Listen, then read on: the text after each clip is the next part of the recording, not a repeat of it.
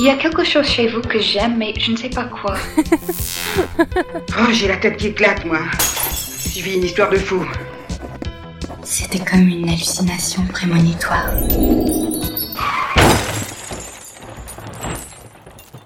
L'insaisissable géométrie de ton cœur origami. Il est amusant, ton cœur, je te l'ai déjà dit. J'ai eu beau le plier, le déplier, tenter de le déchirer ou d'écrire dessus, rien n'y a fait. Je n'ai pu y être dans ces petits papiers.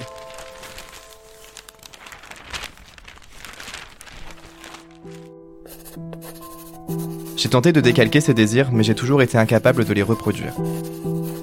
C'est une page entachée et raturée dont je n'arrivais pas à déchiffrer le langage. Je voulais le peindre, ce cœur protéiforme, en faire une fresque que moi seul pourrais admirer. J'ai voulu quadriller ton ciel, délimiter les routes, noircir tes nuits et habiter cet univers. J'avais le sentiment que toutes les saisons y seraient plus belles, à la fois plus douillettes et plus fraîches. Il est convoité, ce cœur. Mais le combat est déjà perdu lorsqu'on sait qu'il va nous jeter à la poubelle à papier.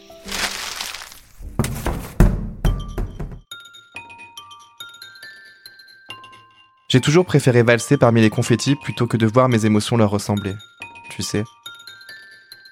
Si l'idée d'atterrir malencontreusement sur le bout de ta langue au milieu d'un club transpirant était séduisante, c'est moins le cas quand c'est mon cœur qui est réduit en paillettes transparentes. J'ai aimé considérer l'idée que tu étais comme du papier photo. Un objet que l'on garde précieusement pendant des années au fond d'un carton pour se rappeler de la chaleur d'antan. Quelque chose de toujours là, à mes côtés, qui me parlerait du passé au présent.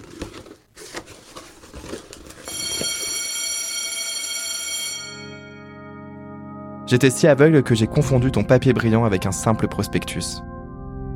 Aujourd'hui, j'ai bien saisi que tu n'étais qu'un vulgaire flyer distribué sans réfléchir en espérant, peut-être, atteindre une cible qui se retrouvera dans un symbole, un mot ou une couleur. Je réalise, aussi, que me transformer en papier buvard t'allait très bien. Me remplir de tes encres enténébrées possédait certainement un aspect jubilatoire.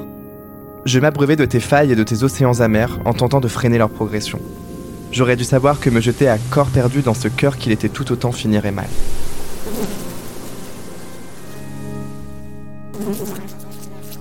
J'étais attiré par les flammes comme l'insecte qui frôle le papier tu mouches.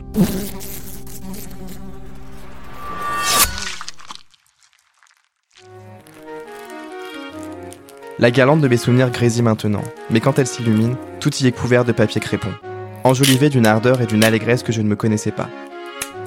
Tu as été le héros principal d'un roman que je ne pensais jamais écrire, d'un ouvrage ouvert lors d'une période inédite.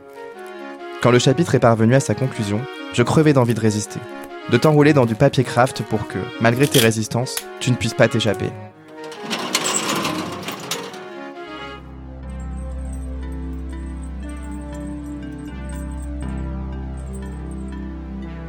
Il m'en a fallu du temps, pour comprendre que mon cœur aussi était malléable, pliable, froissable, mais surtout recyclable. Qu'il y restait assez d'espace vierge pour réécrire et réinventer de nouvelles histoires. J'étais persuadé qu'à deux, une feuille de papier était plus légère à porter, mais finalement, son poids ne change que très peu lorsqu'il s'agit de la tenir d'une seule main.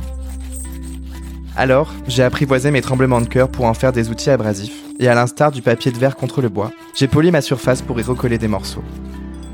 J'ai appris à ne plus être du papier à bulles qui éclate entre les doigts du premier passant. Je suis devenu du papier à musique qui règle ses tempos et ses danses. Et tu vois, ce cœur inexplicable, ce cœur aux bords mathématiques qu'aucune équation ne résoudra jamais, ce cœur aux photocopies aussi grisâtres que le tien. Tu vois ce cœur origami, ce cœur papier, ce cœur justement, ce n'est que du papier.